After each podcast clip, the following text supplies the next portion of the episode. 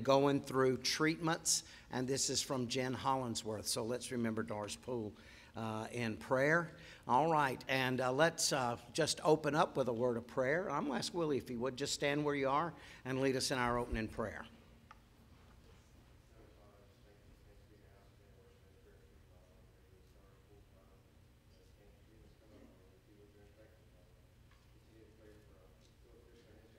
Yes, yes, dear Lord.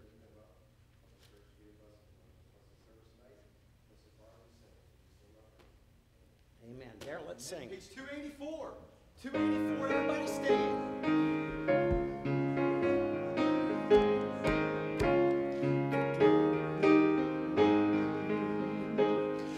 Tis so sweet in Jesus just to take him at his word, just to rest upon his promise, just to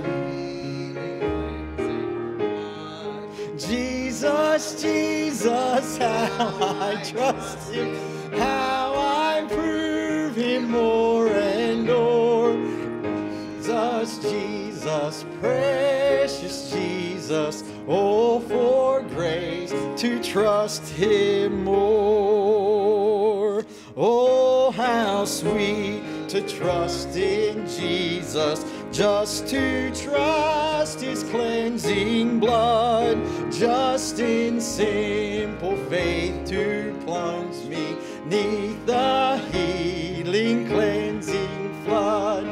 Jesus, Jesus, how I trust him, how I proved him more and more.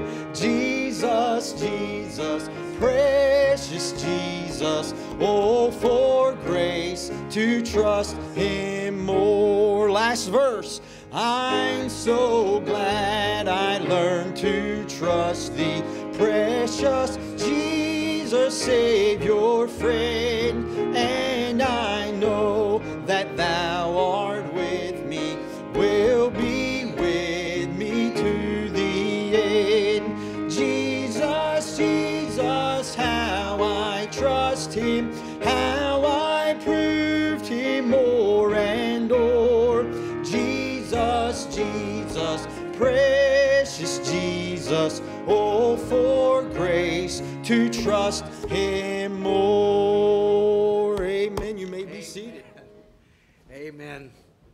All right. As far as the announcements are concerned, I know that this Friday night we have. What's coming on Friday night? Oh, they're not having it. That's right. It was supposed to have been the, um, the uh, paint night, and so they're going to have to postpone that. But there was something Friday night, I mean Saturday night, right? Singing at the park in Quarryville. All right, so let's not forget that. and then all of the rest of the announcements are in the announcement bulletin. And if you haven't gotten one of those, there's a few left.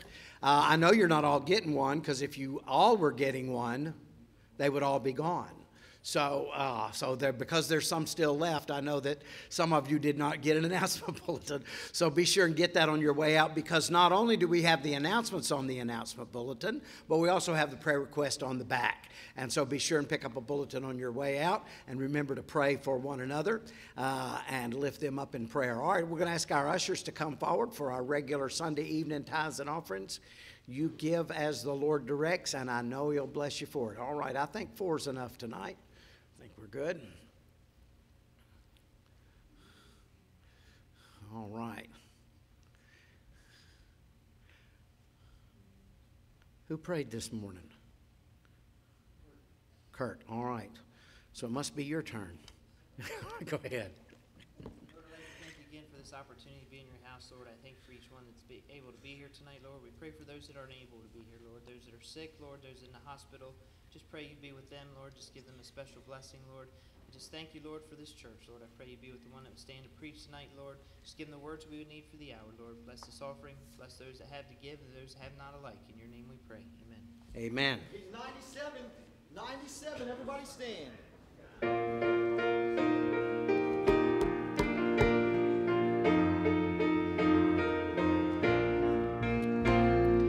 There shall be showers of blessing.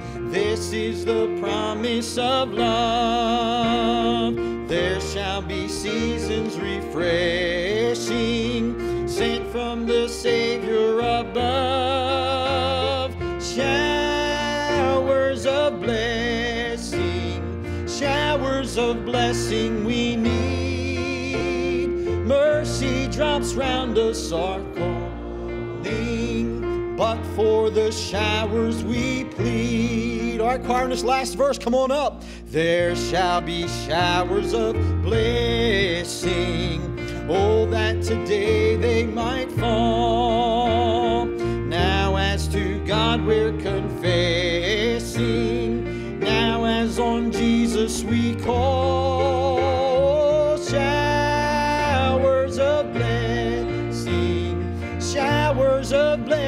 we need.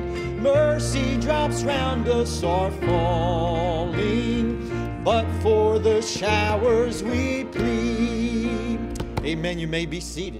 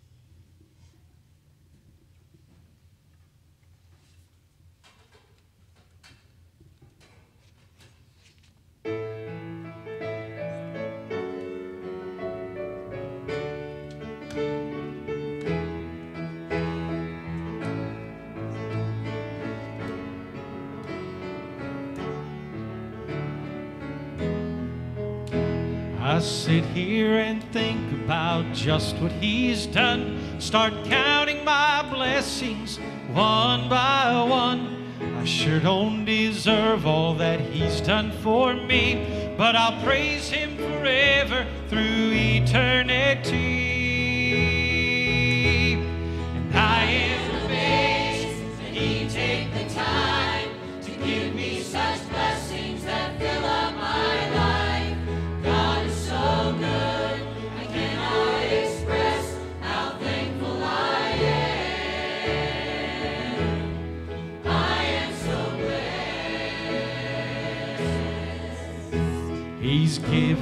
Breath, He's given me life.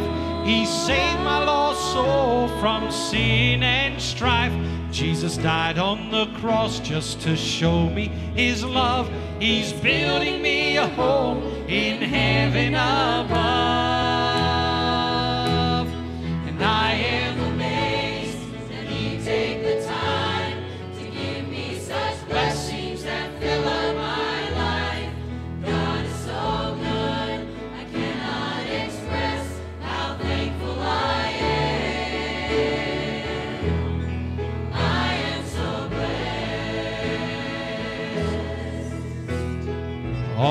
I stumble as I journey this way, but His mercies are new every day. His grace is sufficient for every trial.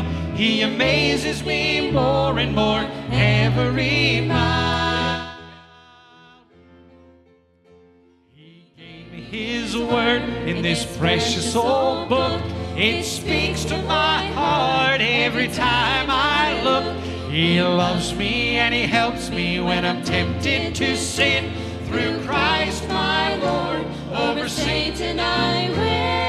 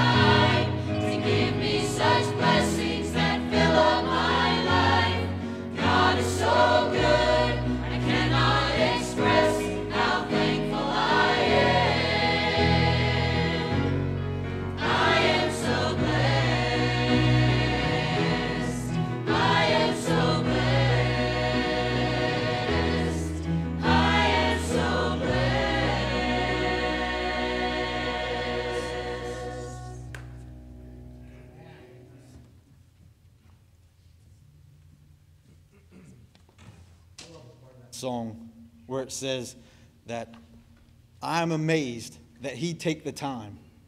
I'm amazed that he'd take the time to do anything for me. Yeah, there's just nothing that I have of any worth, of any value to offer him. Yet he continues to do and bless and supply and meet the needs. And, and I'm just thankful for that. And uh, I'm really trying to make more of an effort just to every day be thankful and to be in awe of, of God and what He's done in my life and what He does for me and, and recognizing that I can't make it a day without Him. And I think that's why I like this next song so much because it says that He is the God of all my days. Yeah. No matter what is going on in my life, He is the answer. Yeah. No matter what is going on in your life, He is the answer. No matter what struggle, weakness you face, stronghold that's got a hold of you, um, just uh, decisions that you got to make, storms that you go through, whatever it is that's going on in your life, He's there and He's faithful. Even when we're not faithful, I love that verse. And I know I probably said it before, but even when we're not faithful, He is faithful. No matter what we do, I'm amazed that He takes any time out of His busy schedule to focus even a fraction of it on me, let alone to be the God of all my days, every step that I make, every decision that I got coming up, everything that comes up in my life. He's the God of that. And He deserves to be praised. And thanked for that, God of all my days.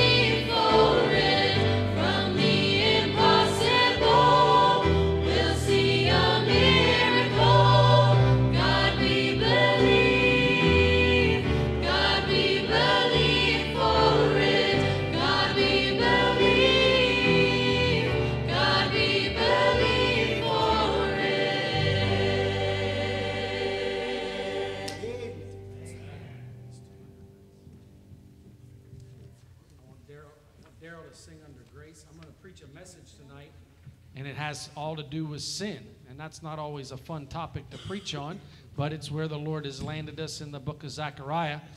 And as I was going through this message and, and getting things ready and uh, contemplating those things, it just keeps coming into my mind that I'm thankful that I don't have to answer for my sin. That I don't have to, to bear that weight. And uh, hopefully, at some point in your life, that truth has hit home to you that you're a sinner, that uh, you're separated from God, but you don't have to pay that penalty for it. But no greater than I think of an illustration than is that thief on the cross. As he looks to the other thief and he says, This man, he shouldn't be here. But what we are receiving right now, we are getting it justly. We are receiving the due reward for our deeds. He said, I am being nailed to a cross, literally, because I was an evil person on this planet. And you know, I know it's hard, but we just don't look at ourselves as evil. And it makes it tough for us to come and really ask a holy God. He, all he said to Jesus that day was, Lord, remember me. And he passed from this life into paradise, sins forgiven. I, I'm pretty sure that guy's still shouting all over heaven that his sins were forgiven, that the Lamb paid for it. Man, aren't you thankful that under grace, our sins are gone? Our sins are as far as the east is from the west. I don't have to pay for my sin. Let's just praise the Lord tonight for that simple fact as we get ready for the message that our sins are under the grace of God.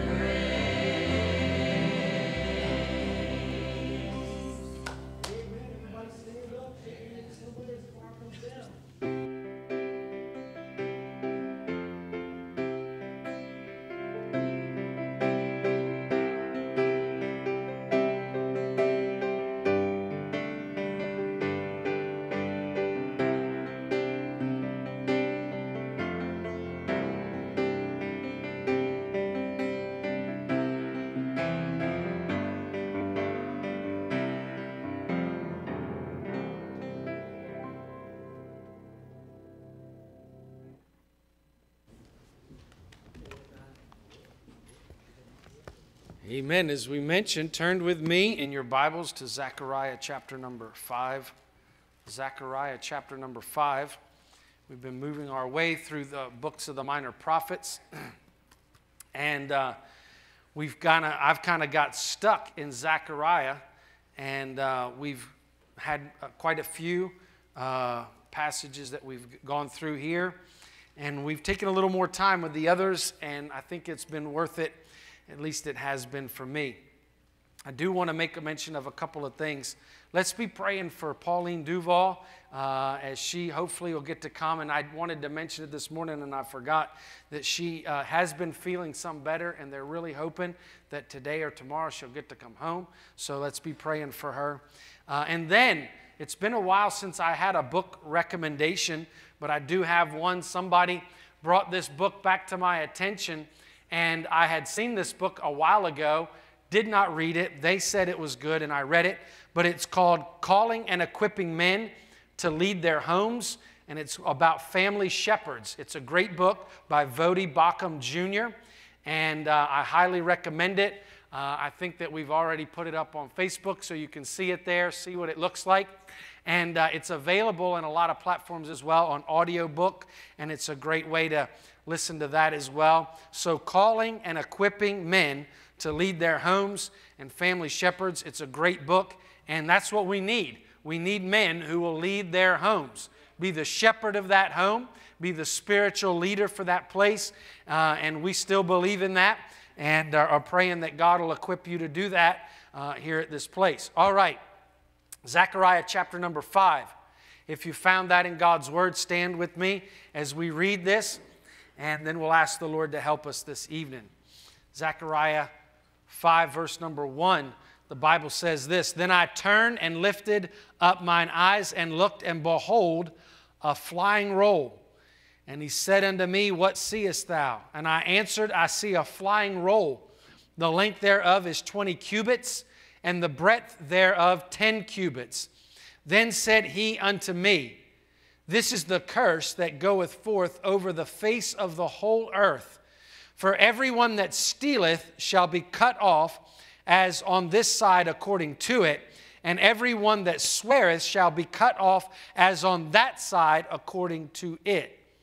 I will bring it forth, saith the Lord of hosts, and it, and it shall enter into the house of the thief, and into the house of him that sweareth falsely by my name, and it shall remain in the midst of his house, and shall consume it with the timber thereof and the stones thereof.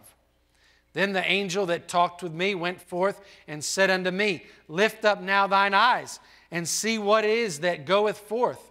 And I said, What is it? And he said, This is an ephah that goeth forth. He said, Moreover, this is the resemblance through all the earth. And behold, there was lifted up a talent of lead and this is a woman that sitteth in the midst of the ephah. And he said, This is wickedness. And he cast it into the midst of the ephah, and cast the weight of lead upon the mouth thereof. Then I lifted up mine eyes and looked, and behold, there came out two women, and the wind was in their wings, for they had the wings like the wings of a stork. They lifted up the ephah between the earth and the heaven. Then said I to the angel that talked with me, Whither do these bear the ephah? And he said unto me, To build it a house in the land of Shinar, and it shall be established and set there upon her own base. Let's pray. Dear Heavenly Father, we thank you for the opportunity again to open up the Word of God. We pray that you'd help us tonight. Dear God, I know that you've got a message on our hearts that I believe is needed and is timely. I pray that you'd help us this evening uh, to just deliver it in a way that would be uh, helpful to your people. Dear Lord, uh, I know what you want, I believe what we need to do with this passage of Scripture. And I believe that it's a little bit difficult. I pray that, dear God, as you deal with sin that is in our life, as we deal with sin uh, that we struggle with, that we would be honest with you, God, and that we would be real about the sin that is there. There is no use hiding from you the sin that is in our life. It is so foolish for us to act as if we can put some sort of cover upon it and come to you with some sort of boldness. There is only one way to approach you boldly, and that is through the righteousness of Jesus Christ. So tonight, I pray, dear God, that we would be honest with ourselves, we would be honest with the Word of God, and we would deal with sin as you put it forth in our hearts tonight to deal with it. Lord, we love your Word. We pray that it would speak to us, be the sharp cutting tool that it needs to be in our hearts and in our lives this evening. In Christ's wonderful name we pray. Amen. You may be seated. What an unusual vision. Amen. Two visions that we're going to deal with together here tonight. As you noticed, as we've been moving through the verses or the chapters, the chapters have been pretty plainly dealing with one vision per chapter. But here in chapter number five, we have two visions, and I think they go together very well. It's not necessarily uh, apparent at the beginning how they go together, but I really believe that they do. I want to remind you tonight that as we have been studying the book of Zechariah, it's been a little while since we've been there. And I do believe it's going to be profitable for us at the end of the section of the visions to very quickly put them all together uh, and look at them as a whole. And we're going to do that at the end. But that's not tonight as we're still in the middle of them. We're coming very closely to the end, but we're still kind of in the middle. But every vision that we've dealt with has given us a lot of encouragement about the coming of Jesus Christ, visions of the Messiah, visions of the King of Kings, visions of the leader of the free world. We've seen this over and over. This has been encouraging God's people who have returned to the land of Jerusalem, who have learned, returned to the land of Israel, left Babylon where they've been in exile. And I, I'm just putting you back in the picture real quick because it's been a while. They are now come back into the land with a goal and a mission to rebuild the temple of God, to rebuild the walls around Jerusalem. And they've been being discouraged in it. But Zechariah comes and he reports to them that guess what? God is doing a great work here in this time, a work that's so great, it is mirroring the work that He's going to do in the end times when He restores all things. God is a God who is a Savior. God is a God who is good to His people. And He keeps showing them these visions and showing them these signs and types of a Savior and a future glory of Jerusalem. He is encouraging them to keep working, it's going to be worth it. And I still believe that we need that encouragement today. Christian, keep working. It's going to be worth it. I know that the times look difficult and all of those things, but keep working. It will be worth it all. And so he's encouraging them with that. But in chapter number five, the visions while they can be encouraging, they also have some weighty things that we need to deal with. What unusual uh, things that we see. Number one, as we see, he sees a flying scroll. And I'm just going to give you these and we'll, we'll deal with them as, as we go. Uh, and literally, as this is the only one that I can remember that the prophet doesn't say, What does this mean? This one seems to be somewhat more obvious to him. He sees a scroll that is flying around the whole earth. It's an open scroll, and he sees as it goes, and we'll deal with that. And then, as we see in the second part of the vision, we see, or the second vision that he has in this chapter, we see that there is an ephah, which is a measurement. It's a measurement that would use with grain. It would be a way that they would measure it, much like we would a bushel today or something like that, grain and corn and all those things. The lead that he's talking about would be a, a pressed marker on the top to show this is a bushel or this is an ephah that has sealed it. It's good for that. And then he says there's a woman in the middle that represents, as he shows us, the wickedness that is inside of that. And then, just as you heard in that, he sees two other women who have the wings of storks pick up that ephah, fly it between heaven and earth, and take it to the city of Shinar, which would be in Babylon. Wow, what an unusual vision, right? I don't think a whole lot of us would get a whole lot out of that, but there is some things that we can take away and they're going to be pretty easy. So all I'm going to do tonight is break this into the two. We're going to deal with verses 1 through 4 in the first vision, and then we're going to deal with verses 5 through 11 and the second vision that's in chapter number 5.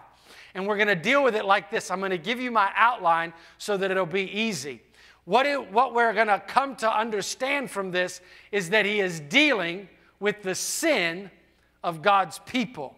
He's dealing with the sin, and I'm going to show you how this works, but I want to give you this outline first. In the first section of it, he is dealing with their sin that is obvious, the obvious sin that they are dealing with. And then in verses 5 through 11, he is dealing with the obscure sin of the children of Israel. He is dealing with the obscure. So I only have two points tonight. The first one being obvious sin, the second point being obscure sin. Now, I do got three points under each one, and you'll get them as we go along, and they're very easy because they're outlined for us in the scriptures. But we're going to deal with those two things, see how this passage of scripture talks to us about those, and how it is amazing that they find themselves together and we deal with those as they come out. So, here in verse number one of chapter number five, we see that he lifts up his eyes and he sees a flying roll or a flying scroll that he sees. And this is what we already said this is going to deal with the obvious sin. What is the flying scroll that he see? Well, if we'll do just a little bit of studying and a little bit of finding with us, we see number one that we understand that the scroll or the, or the written word of God is what we are talking about here. He sees it, and not only do we know that it's the written word of God by other types and shadows, which we don't have time to go into, but we see that it passes judgment upon the people. What does it do?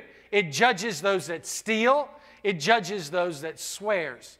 It is a matter of fact, it says that it calls them out with a curse upon them. It calls them out with a curse upon the whole earth. God's word goes out and curses, and I, I, don't really like to use that word, but the word of God uses that word right here, and it curses whoever it comes into contact with. Now, why is that? Because God's word is perfect and pure and righteous, and we are the opposite of that. Okay? You get are you staying with me? Are you thinking about it? Right? Okay, good. So here goes God's word out. And wherever it goes, it brings into judgment God's or people everywhere. And we don't like to, I don't like to use that word necessarily because we're just like, oh, the Word of God is wonderful. And the, Word of God is, you know, it's the bread that I live by and it's all of these things. But just stop for a moment and really think about it. It's wonderful to you, but is it that wonderful to the rest of the world? Is it wonderful to the lost and dying world? No, they do not want anything to do with it. We live in a world that is trying its best to stop the Word of God at every place that it's anywhere. They do not want God's Word around. It condemns them, it shows them their sin, it speaks of things that they do not like, it speaks of things that they do not understand, and because of that, they want to call it simple, they want to call it outdated and to them it curses them, and they want nothing to do with it. The law of God is a schoolmaster, and it shows us what is right and what is wrong. And guess what? When you're wrong, you don't like being told that you're wrong, do you? Last time I checked, nobody does. Nobody does. As a matter of fact, have you ever had met that kind of person and then you've got to tell them they're wrong and you know this is not going to go well? And you know what? You're kind of double checking your work to make sure they are definitely wrong. Because if I bring this to them, I want to know that they're wrong, right? And still, we bring it to them. They see it from the Word of God. And you know this to be true. And I know this to be true. And we show them from the Word of God that they're wrong. And they just, they grit their teeth. And so many times, I don't know about you, but even as I've counseled people, they'll say, I'm still going to do it my way. And you're like, wow. Because the Word of God, let's just face it, it's not wanted, it's a curse upon those that do wickedness. Now, this is the first one that we're going to talk about, and I, we could start and go through here, and you can go at home and do that on your, on your own. There's plenty, even if you just have a Scofield Bible like I got in front of me, you can go and read these things about that being the law. But I, I want you to notice this in this terms tonight. This is obvious sin. We understand the other part, and I got to share it, I guess, and make it easy as well, is that we know that this speaks of the Ten Commandments because a lot of times I think a lot of people forget this or they miss it or they weren't taught it or whatever. But the Ten Commandments is broken up into two sections the sections that deal with you and how you deal with people, and the, and the laws that deal with how you deal with God. Did you know that? Were you aware of that? I hope that you were. I hope that you studied that somewhere along the way. In this right here, he talks about two different people those that steal and those that blaspheme, or those that uh, sweareth against the name of God. And he is specifically going back and speaking about those that break the Ten Commandments.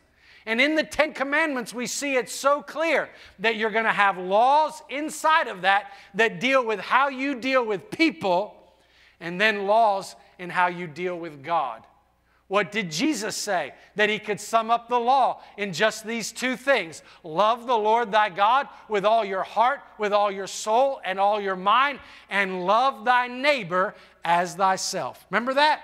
He said, I can sum the whole thing up. I can hang everything of the, of, the, of the Ten Commandments on those two things. And here Zechariah is doing the same things. There are those that break God's law in how they treat other people, and there are those that break God's law in how they deal with God. And both are accountable to God for it. And guess what? It is still true today, and God's word is obvious in these regards. There is, there is many times in God's word it is not hidden from us the truth, is it? Thou shalt not kill. Thou shalt not commit adultery. Remember all of these simple ones that we find throughout the Word of God. But isn't it amazing that when we come right to it, and again, I'm just going to preach it tonight, that when those that want to deal with divorce, all of a sudden they're able to justify those things from the Word of God. And it's amazing how they do those things and, and what happens with it. And I'm not just talking about divorce per se, but I'm talking about the adultery part that goes with divorce. And because of these things, they just put them away. And they say, I'm, I'm going to explain that. And it's obviously sin from the Word of God. And this is the one that I really didn't want to spend that much time with because we really don't have to. It's the second part, the obscure part. But it is true in our world today, we still need some preaching on the obvious sin that's in the Word of God. Because that gets left by the wayside too. We still see and come to the Word of God and we see what is right and we see what is wrong and it's written in black and white for us, but still, so many times we go our own way, deciding that it's going to be best somehow or it's going to work out better, but it will not. And so, I've really covered my points already. Number one, we see a flying roll, a flying scroll that goes throughout the whole earth. And as it goes throughout the whole earth, it passes a curse upon those who are thieves That's the other part. The second part, the thief and the swear, and it passes its condemnation upon them. And then, as it goes out and does that, it consumes. That is number three. God's word will complete its task, it will consume all those who are evil. Notice what he says there in verse number four. It says, Into the house of him that sweareth, and it shall remain in the midst of his house, and it shall consume it with the timber thereof and with the stones thereof. It will consume the whole thing. There are times in our life that we are guilty of obvious sin from the Word of God. And it comes in and it speaks into our life and it says to us, listen, if you don't stop, if you don't change, you will be consumed. It's that plain, isn't it? That's how plain the Word of God is. Listen, your lost friends and relatives, I know it's difficult. I know we're afraid of rejection. I know we're afraid of all of those type of things. But let me tell you, they need to hear the truth of the Word of God because without it, they will be consumed. Everything will be gone. It's not going to work out okay in the end. They need to repent. They need to hear that sin. And isn't it wonderful for the one who comes and realizes that they're a sinner before God, that realizes that this sin is great between them and God, that realizes that it has separated? Isn't it wonderful? And this sounds bad at the beginning, but isn't it wonderful when a sinner feels the weight of his sin? Because guess what? Then he's ready to hear about a Savior. And you know what? That's what Zechariah has been talking about the whole time. And he's going to talk about it even more as we move into chapter number six. And he's going to say, listen, there is one. There is one that if you repent, he has the ability. Come now, let us reason together. Though your sins be as scarlet, I will make them white as snow. These are words that these people would be familiar with. Obvious sin from the Word of God. I didn't mean to spend as much time, and hopefully we can get through the second one. The second one. So you saw there are three points that we had in there the flying roll, the Ten Commandments, the obvious sin, the thief and the swear, those that are openly breaking God's commandments. Openly breaking God's commandments. Obvious sin. And then we see that there is the condemnation that comes from it, the consuming fire of God that will take that out. Then we see the part that I believe it can be more difficult to deal with and a more of a struggle in our life. This is a great uh, vision in a way that we see. So I, I got to move through it. Number one, we see the ephah. It's a measurement, a measurement of grain, a measurement of those type of things that would be traded in their time.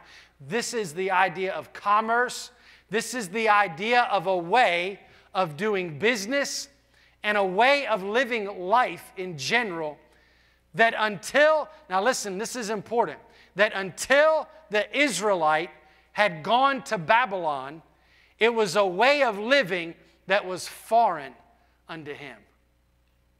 In the Jewish culture and in the Jewish lifestyle, the most important thing was not to earn a dollar or a shekel or whatever they were going to call it.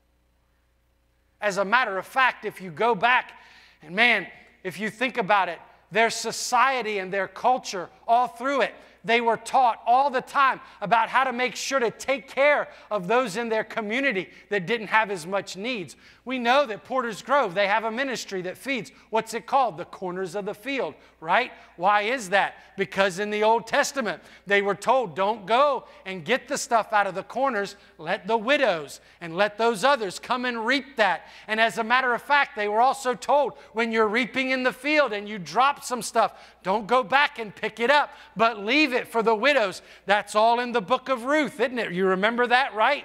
And they had ways and they had plans that it wasn't always about the profit and it wasn't always about the bottom line, but God had given them a system where they could care for one another, care for the less fortunate. And guess what? When they went to Babylon, they saw a different way of living.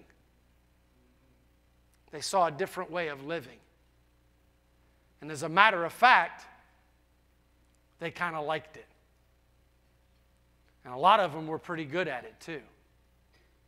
Now you might say to yourself, yeah, oh man, but that's that was where God put them. That's where God sent them. Can I remind you that Daniel did not compromise to the Babylonian way? Daniel didn't live like the rest of them, and it worked out okay for him. And I see this is how we do it, isn't it? This is how, in this obscure sin, these smaller sin, I don't even want to call them smaller. That's not the right way to put it. The hidden sin. The sin that might not be labeled in the Bible, right? You ever get people bring that stuff to you? Well, what about this? You know, what about, is this really wrong? I don't see anywhere in the Bible where it specifically said, you know what, if you don't feel so good about doing it, maybe there's something wrong with it, right?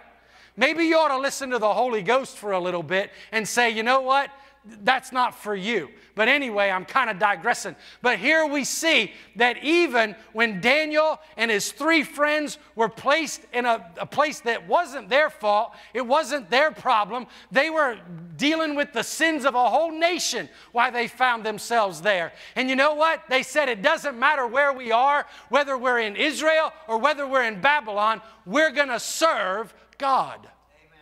Guess what? I don't care how wicked our society is, it doesn't give us a pass to sin.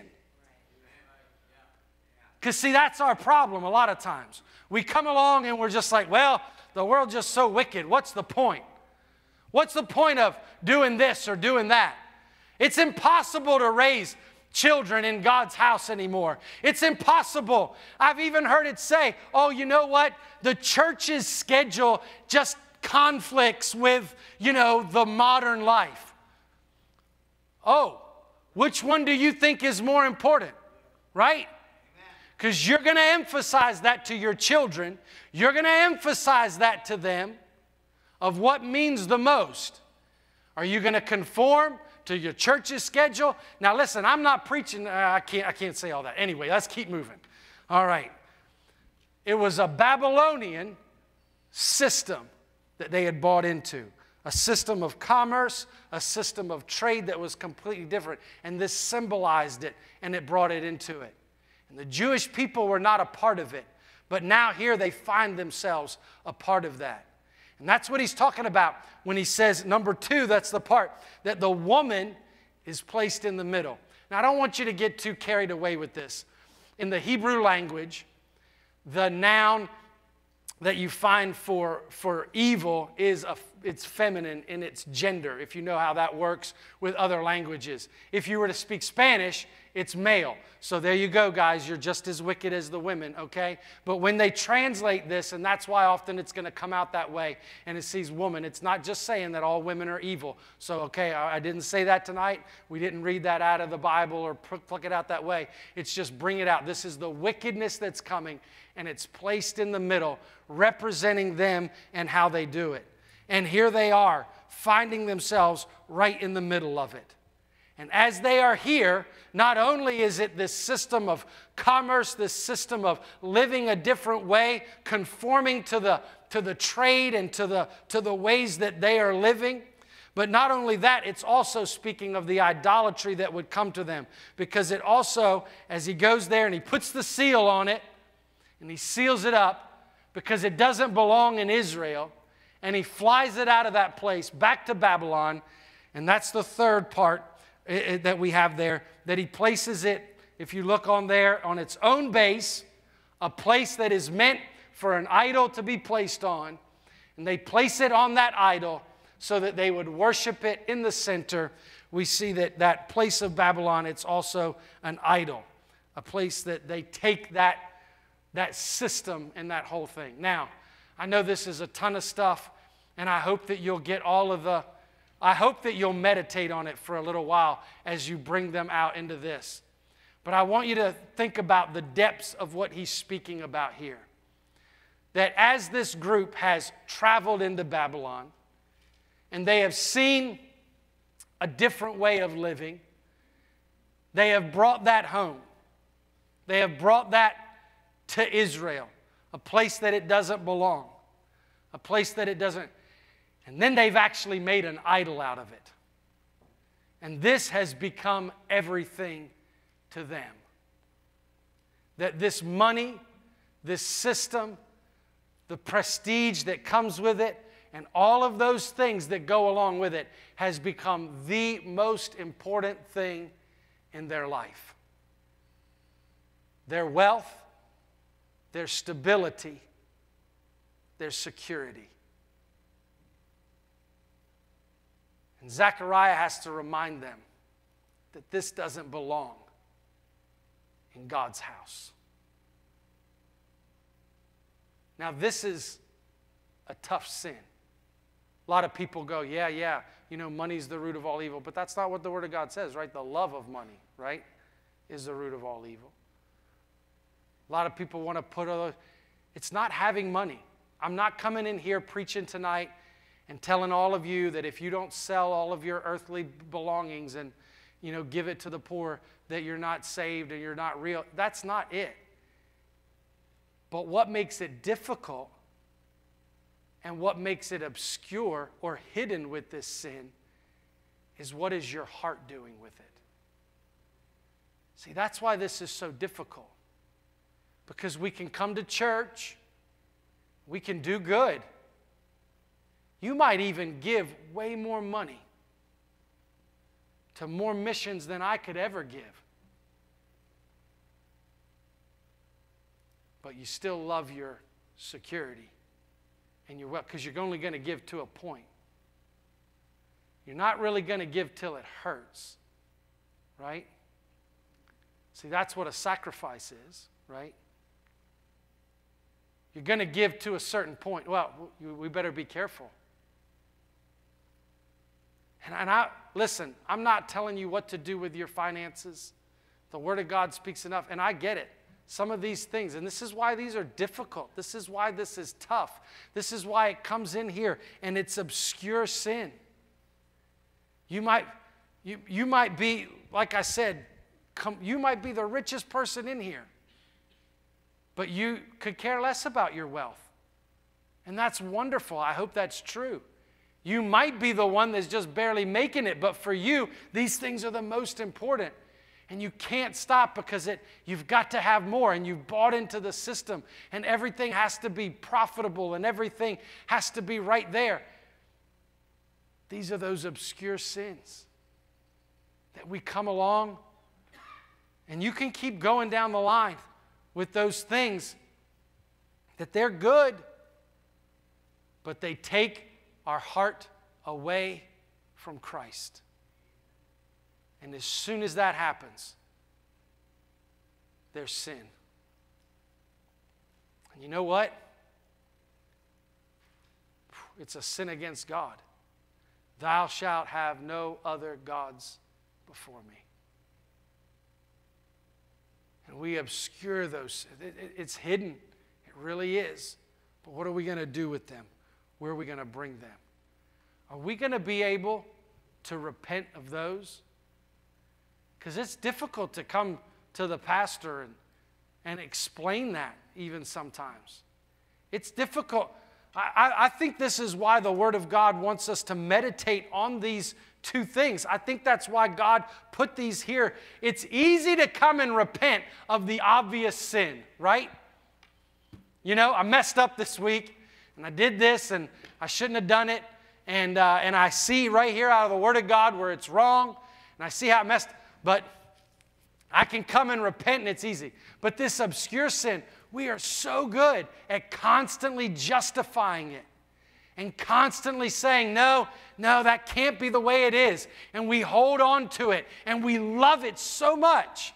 And we say it really can't be that big of a problem. But yet, and listen, here's the thing look at what's going on. Things that they picked up in a foreign land and they try to implement them into the way of life in God's house, it doesn't work. It doesn't go together. And finally, God says, we got to get rid of it. But here we still try to put those things together. And it, just like any other sin, it destroys relationships, it destroys lives, uh, it consumes our thoughts uh, and to where we're not in the Word of God the way that we should be. We're not in God's house the way that we should be. We're not caring for the things of God in the manner because we have a drive that's outside of it and it consumes us. But yet, we keep justifying it. Well, it can't be that bad. God's the one that put me in Babylon to in the first place. God's the one that led us all there. God's the one that did this and did that. Well, what do you mean that wealth isn't God's blessing on me? Can I remind you that when Satan tempted Jesus Christ himself, one of the things he said is, Look over all the lands, I'll give you all of that. For a lot of us, our price is a lot less when Satan comes along. Says, How about I give you a promotion?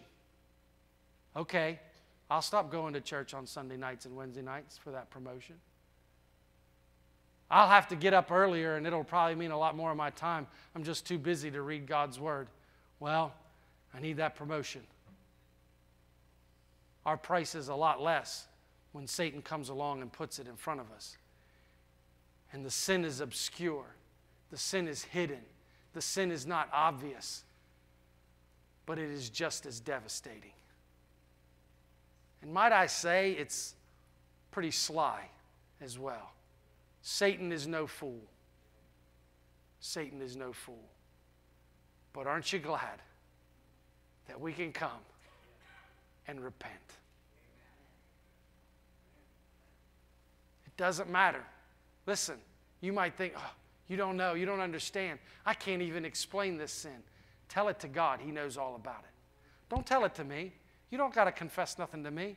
I am so glad that we're not Catholic. Amen? And I got to listen to confession. Oh, my word. That would be traumatizing, right?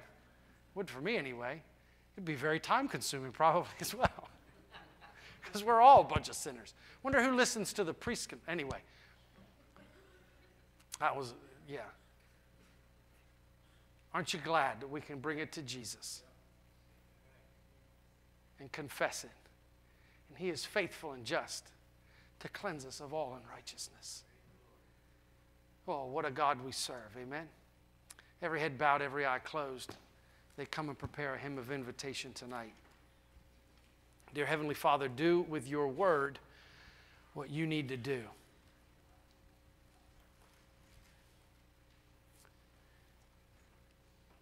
We are thankful for the Word of God.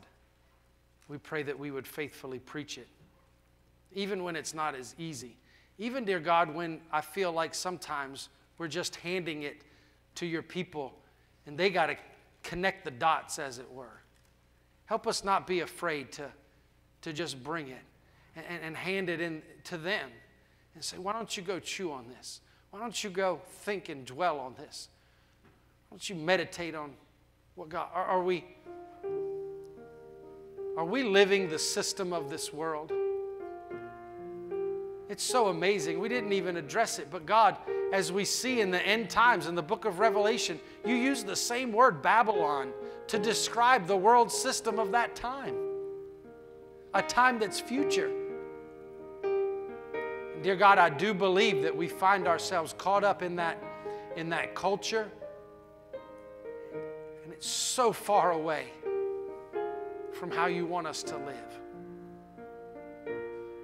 Dear God, give us the strength, give us the, the perception, give us the ability to take the time to do some inventory and, and, and meditate and say, God, what needs to go? What do I need to repent of? What needs to, maybe it doesn't even need to go. What, what needs to just slow down? Dear God, help us to be careful with these precious treasures that you give us our time, our wealth. Help us to be careful with them. Lay not up for yourselves treasures on earth, but lay up treasures in heaven.